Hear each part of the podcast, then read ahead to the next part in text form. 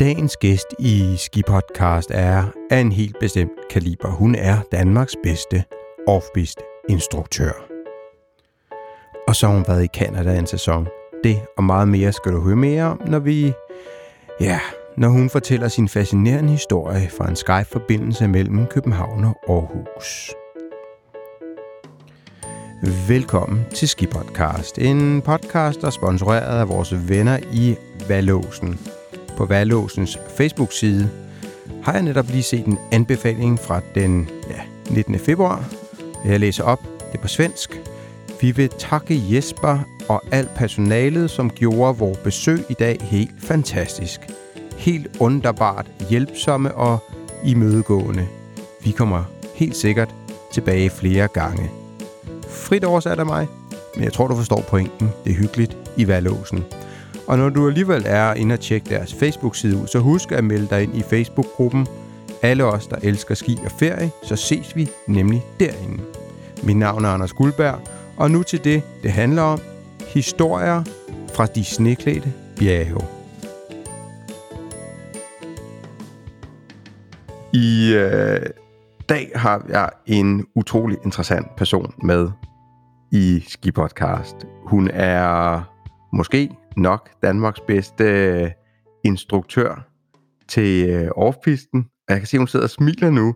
Og lige om lidt siger hun sikkert, det er jeg sikkert ikke, men det er jo påstand mod påstand her i Ski Podcast.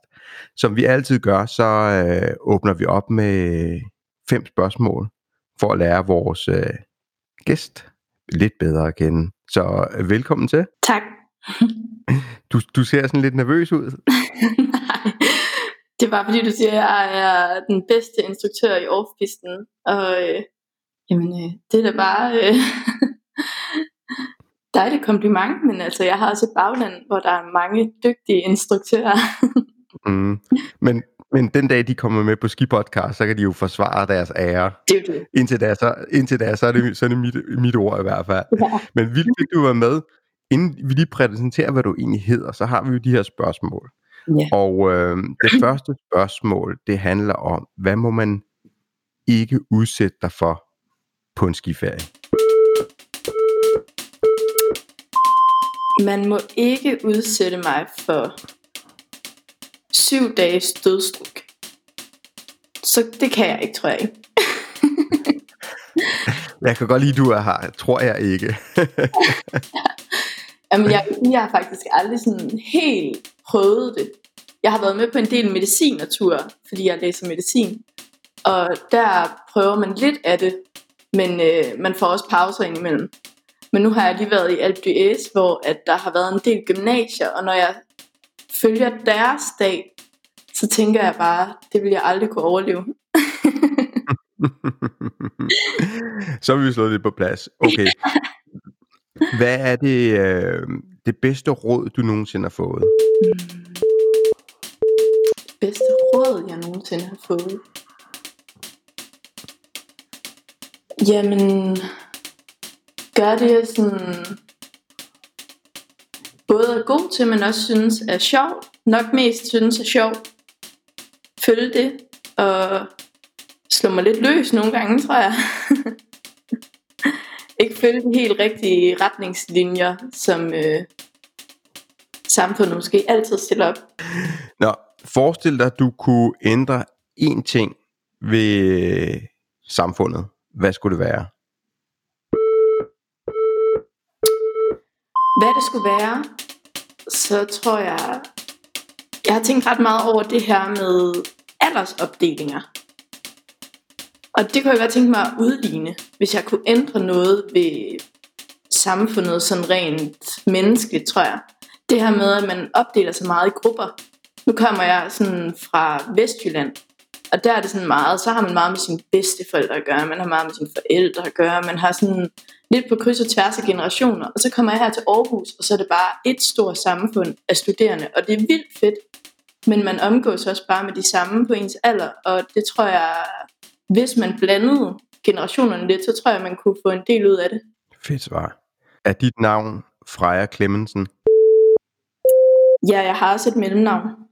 Freja Stoltenberg Clemmensen. Og så spørgsmål nummer 5. Vil du være med i Ski Podcast episoden her? Det vil jeg meget gerne.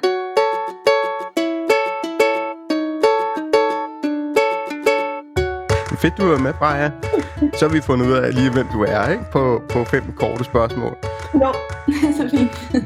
Vi skal selvfølgelig snakke om, at, øh, at du er skiinstruktør. Ja. Og øh, så kunne jeg også godt tænke mig at snakke lidt om øh, dine ture til Canada. For jeg har ikke været i Canada. Så jeg kunne godt tænke mig at sidde her på den anden side og blive lidt misundelig på dine ture. og, og så har vi jo sådan en ting i Skipodcast. Vi plejer rundt af med en anekdote. En, en skiferie eller en skiturs anekdote. Og det kan være... Jamen, man kommer ind for, for, for en dag på ski, og så går man op i baren og tager en øl, og så fortæller man et eller andet vildt, sjovt, fascinerende, lidt anderledes, som man har oplevet. Så den kan du lige sidde og, og tænke lidt over, mens vi sidder og, og snakker her. Er det fint nok? Ja. Men vil du ikke starte med, med, med, med at fortælle din, øh, din historie, og din historie, sådan, hvornår startede din, øh, din skikarriere, og hvordan kom du ind i, i hele det her space med at undervise, og især undervise off-piste også? Jo. Jamen, øhm, jeg kom ind i skiverdenen faktisk allerede nærmest fra day one. Altså, jeg er mere eller mindre født med ski på. Jeg har en familie, som har introduceret det til mig allerede i alderen af fire. Og så har jeg stået på ski lige siden da. Og da jeg så kom i gymnasiet, så stod, tog min storebror afsted på de her kurser med den danske skiskole. Og så var det ligesom ham, der trak mig, trak mig med og lagde et godt ord ind for, at han synes, jeg skulle prøve det. Så tog jeg på teknikkursus med den danske skiskole, og øhm, bestod så første del af det, vi kalder en BSI, en Basic Ski Instructor, øhm, der.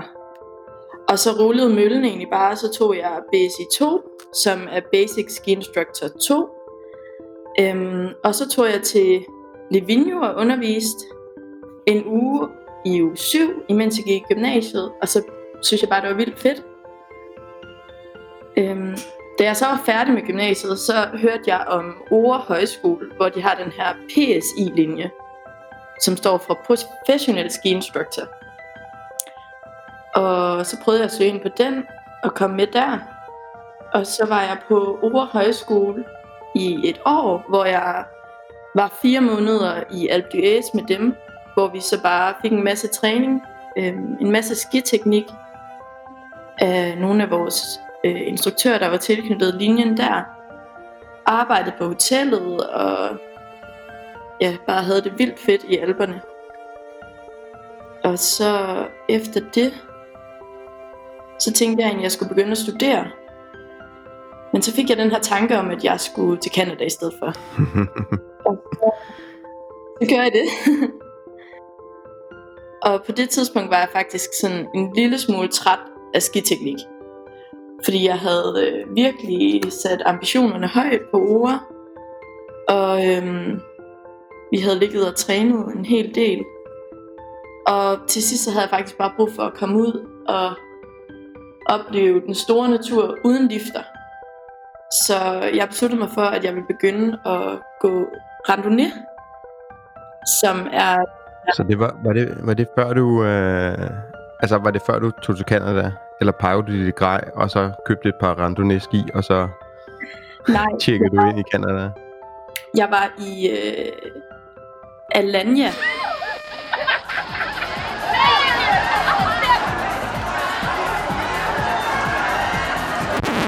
som er i Italien. Ikke Alanya. Øhm, Men, jeg, lige, jeg, jeg fik forkerte billeder i hovedet der.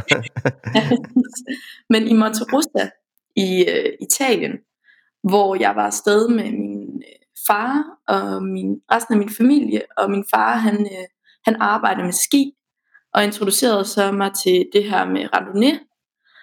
Og jeg synes bare, det var sindssygt fedt at komme ud og opleve naturen på den måde, og bare se, hvor store bjergene var, uden ligesom at have restauranter og lifte og alt sådan noget på hver side.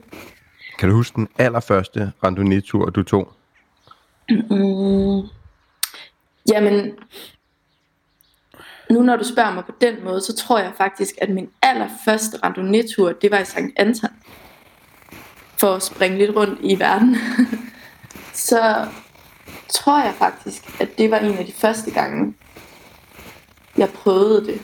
Hvor at jeg synes, det var fedt. Men jeg var heller ikke så gammel på det tidspunkt, så jeg tror ikke rigtig, jeg sådan sat så meget pris på det der med, at ligesom gå op. Jeg tror, jeg tænkte sådan lidt, det er lidt for hårdt. Altså, hvorfor gør jeg det, når, når der er lifter? Men så, jo mere jeg stod på ski, og jo mere trivielt det blev med det der med at sidde i lift, og køre ned, og tage op og køre ned, så så jeg lige pludselig glæden i sådan at gå op. Så du havde din, din oplevelse, første oplevelse med randonee i, i Østrig, og så var det ligesom i uh, Italien, det, det bed sig fast. Ja, præcis. Og hvordan, hvordan, altså dem, der ikke har prøvet randonee, ja. prøv lige at forklare, altså man vågner om morgenen, hiver sine, sine andre ski frem. Hvordan, hvordan foregår det så? Altså man vågner om morgenen, og så har det ikke sned i nogle dage. Og så tænker man, jeg vil gerne ud og køre puder. Hvor skal jeg tage hen? For alt er kørt op i området. Så pakker man sin randonee-ski, som er en ski, hvor at bindingen den kan løftes. Så man ligesom laver den så sådan lidt, hvis man kender langrand, så er det sådan, man kan bevæge foden op og ned. Så tager man skin på bagsiden af skien, så man ligesom kan stå fast på bjerget. Og så kan man gå op. Og så har man jo selvfølgelig også sit andet off grej med, fordi man går ude i noget, hvor der godt kan være lavinefar. Så det vil sige, at man har jo selvfølgelig en biber, skovl og sonde, og måske en ABS-rygsæk, hvis man ejer sådan en. Og så tager man ellers bare ud, og man skal kende området sådan ret godt for at kunne gøre det. Øh, for at finde nogle fede steder, og for at vide, om snesikkerheden den er, den er i orden. Og ja, så er det egentlig bare at tage afsted, tage en masse vand med, og nogle snacks, fordi det er også lidt hårdt. og så ellers bare øh, gå ud i det. Og så vandrer man op et par timer?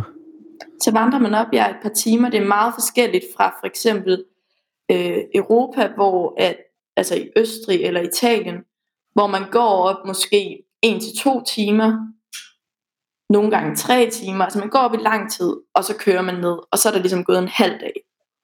Hvor at øh, i Canada, der er det meget sådan øh, kortere ture, fordi at der ikke er så mange højdemeter. Så man går op, tager skinnen af, skiene på, skier ned, og så kører man ligesom den mølle igen. Og det kan man nå sådan noget fire gange måske på en dag i Canada versus Europa, hvor man måske maks går op to gange på en dag.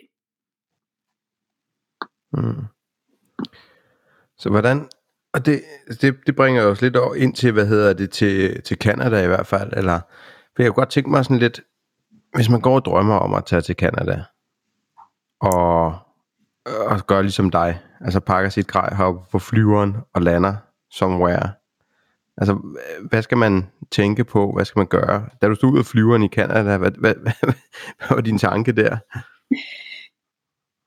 Det, det startede med for mig med Canada, det var, at jeg hele tiden havde tænkt, at jeg gerne ville til Whistler.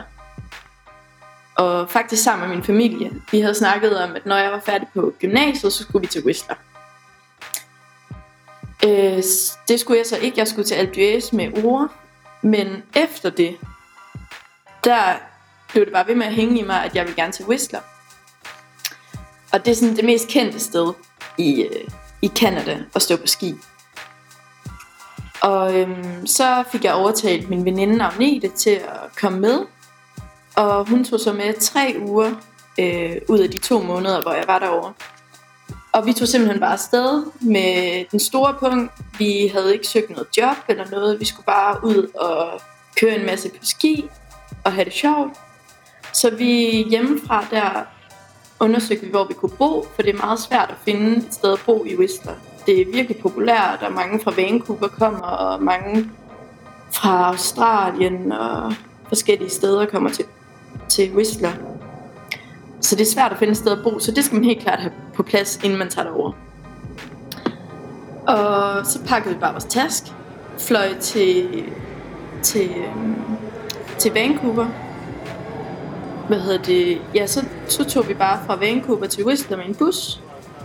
Indlogerede os på det hostel, hvor vi nu skulle bo. Og næste morgen, så stod vi bare op, tog ski på og kørte ud i det. Og så sker der det helt fantastiske, den anden eller tredje dag, vi er der, at øh, vi tager ud i backcountryen. Det er sådan derude, hvor at der ikke er lifter. Det kalder man sådan backcountryen. Og der møder vi en mand, der hedder Peter. Og ham, øh, ham kommer vi til at kende rigtig godt. Han er tidligere øh, pistepatrulje i Canada, eller i øh, Whistler. Og øhm, han kender alt til området. Og vi har vores skin med til at gå randonere. Og alt vores udstyr. Og vi skal egentlig bare finde nogle steder, hvor vi kan gå. Og vi bliver så spurgt af ham, om vi vil med på hans tur. Og vi tænker, at det vil vi vildt gerne, fordi vi var lidt usikre på, hvor vi skulle hen. Så vi kommer med ham og kommer ud på et kæmpe dags eventyr med ham. Og tænker, det er det fede her. Ham skal vi bare kende, og vi skal bare med ham flere gange.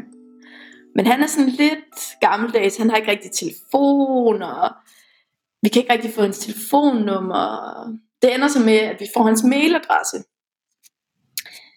Øhm, og vi tænker sådan lidt, Nå, ja, hans mailadresse, hvad, skal vi så skrive en mail, om vi skal mødes, eller hvad skal vi gøre? Så lå vi den egentlig bare ligge lidt. Men så næste dag møder vi ham igen i, øh, i den lille by, hvor vi, øh, hvor vi bor.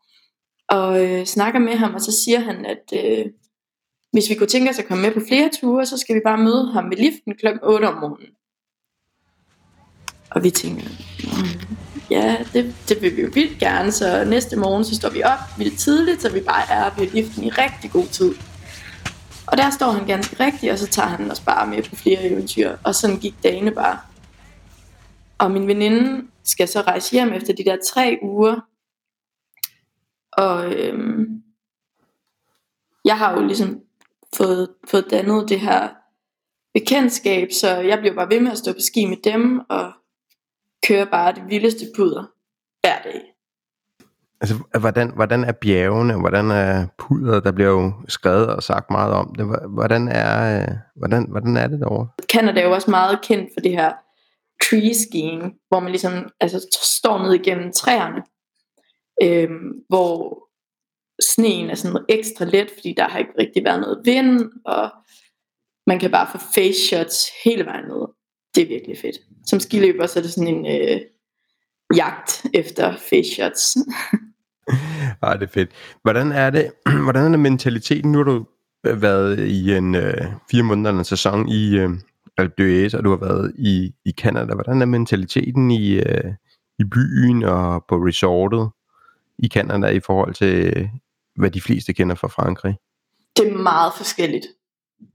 Det de fleste kender fra Frankrig, det er de her store liftkøer for eksempel, hvor folk de bare står i en stor klump, og man presser bare frem, og det gælder bare om at komme hurtigst frem til den lift. Og hvis du ikke gør det, så kommer du ikke med liften den dag. Hvor i Canada, altså der er mentaliteten bare helt anderledes. Man matcher sådan op, så liftkøen kører ligesom ved, at hvis man er to, så siger man lige til de to, der står ved siden af, hej, skal vi køre sammen? Ja, lad os gøre det. Og så kører man sammen, og når man sidder i liften, snakker man. Altså man hører lige, hvad har du det godt, og venner lige, Nå, hvor skal I hen og stå på ski i dag, og sådan nogle ting. Hvor det gør man jo slet ikke på samme måde i alberne.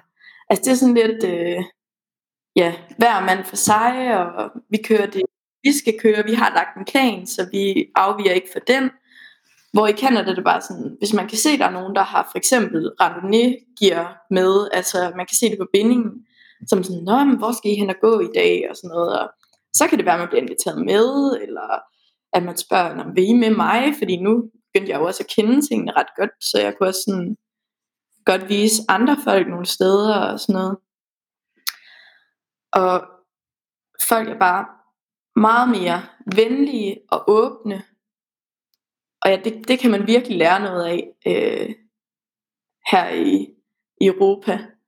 Og det er også noget, jeg prøver sådan at lidt tage med, når jeg er tilbage i alberne, og sådan prøver lidt at, at være lidt mere åben og lidt mere sådan, jamen venlig er måske ikke det rigtige ord, fordi folk er jo også venlige i Europa, men det er bare på en anden måde. Ja, det er, altså, det er noget, jeg godt kan, kan genkende. Ikke? Altså, altså, det er jo nærmest sådan en, en unik oplevelse, hvis man sætter sig og snakker med fremmede i, i, i liften. Og man ser jo en milliard af de der halvtomme lifter køre, fordi jeg skal køre med min ven, og, ja, og selvom der er to pladser, så... Og selvom der ja. er en liftkø bag dem, ja. så venter de lige en, en omgang. Ikke? Det sker bare ikke ja. i Canada. På en eller anden måde, så bliver alt bare fyldt op. Og da vi kom derover den første, nogle af de første dage, blev vi jo bare set på, som om vi var sindssyge, fordi vi havde jo ikke forstået det der med de liftkører. Vi vidste ikke noget om det. Så vi gik jo bare ind i køen, og så skulle vi ellers bare frem. Og så blev vi bare spurgt, Are you from Europe? så blev vi bare helt pinligt Vi var bare sådan, ja, øhm, beklager, men hvad, hvordan fungerer det? Og, sådan noget. og så forklarede vi, hvordan det fungerede. Og så fandt vi jo hurtigt ind i det, og vi gjorde aldrig den fejl igen, for vi stod jo der og var helt mistet fuldstændig ansigt. Altså. Men, øh, det er meget sjovt at høre om, synes jeg, nogle af de her forskelle på ja. verdensdelen. Ja. Men så, så har du ligesom øh, få, fået øh, fyldt godt op øh, på, på oplevelser over i Canada. Ja. Tog du, øh, alting har jo en, en ende, så tog du, øh, så pakkede du dit grej og tog hjem igen. Ja. Og hvad så derfra?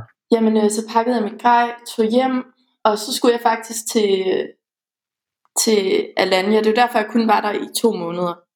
Det er fordi, jeg ville, øh, jeg ville gerne hjem og med til nogle ting i Danmark. Jeg var blevet inviteret med på den her tur med min øh, far og nogle af hans, øh, nogle af hans forbindelser. Og vi var så i Alanya, der i Monterosa, og var igen ude at gå en masse randonnée, og ude at flyve øh, heliskiing, hvor man flyver op i en helikopter, bliver læsset af på et eller andet, en eller anden bjergtop, og så står man ellers ned. Og det var jo sådan forår, så det var sådan, det var sådan spring snow. Det var sådan, ja, lidt tøs sne, men stadig rigtig god, god sne. Og øhm, så var jeg også ude at gå en helt vild randonetur øh, der hvor vi gik op til nogle, et refugie, der hedder Margarita, som ligger i, i Alanya øh, og Gresoni og de der områder. Og øh, det var den, det er helt klart den længste randonetur, jeg nogensinde har gået. Altså vi startede øh, om morgenen med at tage lifterne så højt op vi kunne, og så skulle vi ellers op til det her refugie, og øh, jeg var blevet sådan lidt advaret om, at man godt kunne blive ramt af højdesyge, fordi vi skulle op i, øh, i flere tusind meters højde. Mm. Og øh, jeg var lidt nervøs, fordi jeg skulle gå med tre italienske fyre, som bare var vant til det her med at gå rigtig mange højdemeter. Og så Roberto der, som var vores bjergguide. Øh, så jeg, jeg følte bare, okay, nu skal jeg bare hænge på, og nu skal jeg bare med på den her tur, og få det bedste ud af det, og bare selvfølgelig øh, give, hvad jeg har, for jeg havde lige været i Canada, og jeg var sådan ret øh, god randonnée-form, så jeg følte sådan, det kan jeg godt. Mm. Men jeg er virkelig overrasket over, hvordan den højdesyge der, den kan ramme en. Øhm, men jeg klarede det. Og, hvordan er det? Hvordan er jamen, det? det er sådan, man får sådan en helt mærkelig fornemmelse i kroppen af, at man bare bliver vildt tung. Øhm, altså, når man går ned, så alt handler om let udstyr. Så lette ski, lette støvler, så lidt i din taske som muligt, og så kan du ellers gå en del hurtigere, end hvis du havde noget tungt udstyr. Øhm, og når man så får den højdesyge der, så føler man bare, at alt, hvad man har på, vejer dobbelt så meget. Og man bliver sådan lidt kort for hovedet, lidt underlig følelse af sådan hovedpine. Ja, man, man får sådan lidt en sygdomsfornemmelse. Øhm, men noget, som jeg, eller jeg har fået et råd om, at man skulle have nogle små pasteller med, gajol eller et eller andet. Og det hjalp helt vildt meget at gå sådan og sutte på et eller andet bolsje eller sådan noget. Ja, det var vildt, et mærkeligt råd, men det hjalp helt vildt meget. altså vand. Og så gik vi ellers op i 5 timer, hvor vi bare gå gik. Og ja, så kom vi op til den her top, og så skulle vi så stå på ski ned, og det var ikke nogen vild oplevelse ned. Altså det var gåturen. Man gik for at gøre det. Altså, det var ikke sådan vild puder ned eller noget som helst. Så det skulle jeg også vende mig til. Altså man stod på en gletsjer ned, hvor der var kæmpe gletsjerspalter, så det var bare en vej. Og hvis du ikke holdt dig inden for den, jamen så kunne du ikke altså, være med på turen. Så det var sådan alfa og omega, at du ligesom bare lyttede til bjergguiden, fulgte efter, og ikke tænkte så meget. Så det var nogle gange sådan helt hårdt sne, og man tænkte sådan, wow, jeg har lige gået fem timer for det her. Men øhm, ja, det lærer man også at elske. Ej, det lyder som en fed tur. Ja, det var virkelig en fed tur. Fedt, fedt. Så nu har vi fået din historie om, ligesom, hvordan det hele startede, og hvordan du, øh, din oplevelse over i Canada. Nå, men så når vi jo til, til ski-anekdoten. Og øh, lad mig bare sige, at der har været lidt forskellige typer af ski-anekdoter her i Ski Podcast. Nogle handler om nogle vilde oplevelser. Thomas Ureskov snakker om, øh, da han er i Finland og skal prøve øh, saunaen, og øh, de der færderdrenge, de snakker om øh, det nøgne backflip i, øh, i, i USA. Så der har du ligesom med. har du en god ski-anekdote, som du vil dele?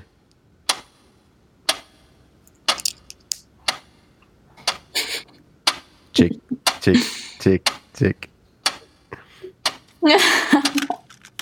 jeg havde den her oplevelse i Canada, hvor jeg var i Big White, som er et andet skiområde. Jeg var over at besøge nogle af mine veninder der. Og vi var ude og gå randonee, og jeg kendte ikke området så godt, så jeg var ligesom på slæb på en måde. Og øh, vi kører hele dagen derude i backcountry, og det er sindssygt fedt. Og så skal vi hjem, og vi bliver så fortalt, hvor vi skal hen, for vi skal ikke følges med dem, som vi har været derude med. Og jeg kører sammen med en, som er på sæson i området, og kender området rigtig godt. Og vi bliver så lidt grebet af stemningen, da vi skal ned, fordi der er så fed sne. Og man kan bare blive ved med at køre nedad. Problemet er bare, at man kan ikke blive ved med at køre nedad, hvis man gerne vil ud til skiområdet igen. Så øh, vi kommer til at køre for langt ned, og indser det sådan lidt for sent. Så vi skal til at ud af det her af de her træer, vi kører ind i og finde, finde hjem. Vi har ikke noget dækning på vores telefon. Det er begyndt at voldsne. Og solen er på vej ned. Så tingene er ikke sådan super optimistiske lige der. Men øhm, personen, jeg er ude at køre med der, har så heldigvis Google Maps, som sådan godt kan klare lidt offline, eller vi kunne i hvert fald godt sådan se nogenlunde, hvilken retning vi skulle i. Om det var syd, nord, øst eller vest. For vi kunne ikke høre nogen, vi kunne ikke høre nogen lifter eller noget som helst. Men vi bliver enige om, det er den her retning, og så begynder vi bare at gå. Og vi har travlt, for solen er på vej ned, så vi tonser bare afsted, og der er langt. Og vi bliver ved, og vi bliver ved, og vi bliver ved. Og vi bliver i tvivl så mange gange, om vi er på vej det rigtige sted hen. Og jeg får lidt den der følelse af, det her, det er ikke super godt. jeg skal virkelig have fat i et kompas. Og øh, vi har mange samtaler på vej ud af den der skov, om hvad gør vi, og hvad nu hvis vi ikke kommer ud, og hvad nu hvis vi ikke når det, inden det bliver mørkt, og vi kan ikke ringe til nogen, og vi bliver bare ved med at stole på vores instinkter og sige, vi skal den der vej. Og pludselig så kan vi høre lifter, og vi kan se skiområdet, og vi er ude, og det første jeg gør, det er bare at køre ned, købe et kompas, og sætte mig ind i, hvordan fanden det her det virker, hvordan det vender. Og vi var sådan helt adrenalinen kørte bare rundt i kroppen på os. Vi var Jamen, jeg kan nærmest allerede, jeg kan mærke det, når jeg snakker om det. Altså, det var bare en øh, helt vild oplevelse. Men øh, nu har jeg altid mit kompas med, når jeg er ude i backcountry, og øh, det er et godt råd til andre. Køb et kompas, sæt dig ind i, hvor du er, uanset hvem du står på skemaet. Og med, og med den anekdote, så, så synes jeg, at vi skal takke af for i dag. Og øh, så tusind tak, fordi du gad at være, være med her i, øh, i Ski Podcast. Tak for din tid, og tak til Valåsens Ski Resort for samarbejdet. Vi ses ind i Facebook-gruppen Skiferie, alle os, der elsker ski og ferie. Næste uge lukker vi Ski Podcast sæsonen af med et interview med Danmarks første og ja, all-time dygtigste freerider, Nikolaj Wang. Jeg glæder mig til at snakke med ham, og du bør glæde dig til at høre hans historie. Farvel, indtil vi lyttes ved.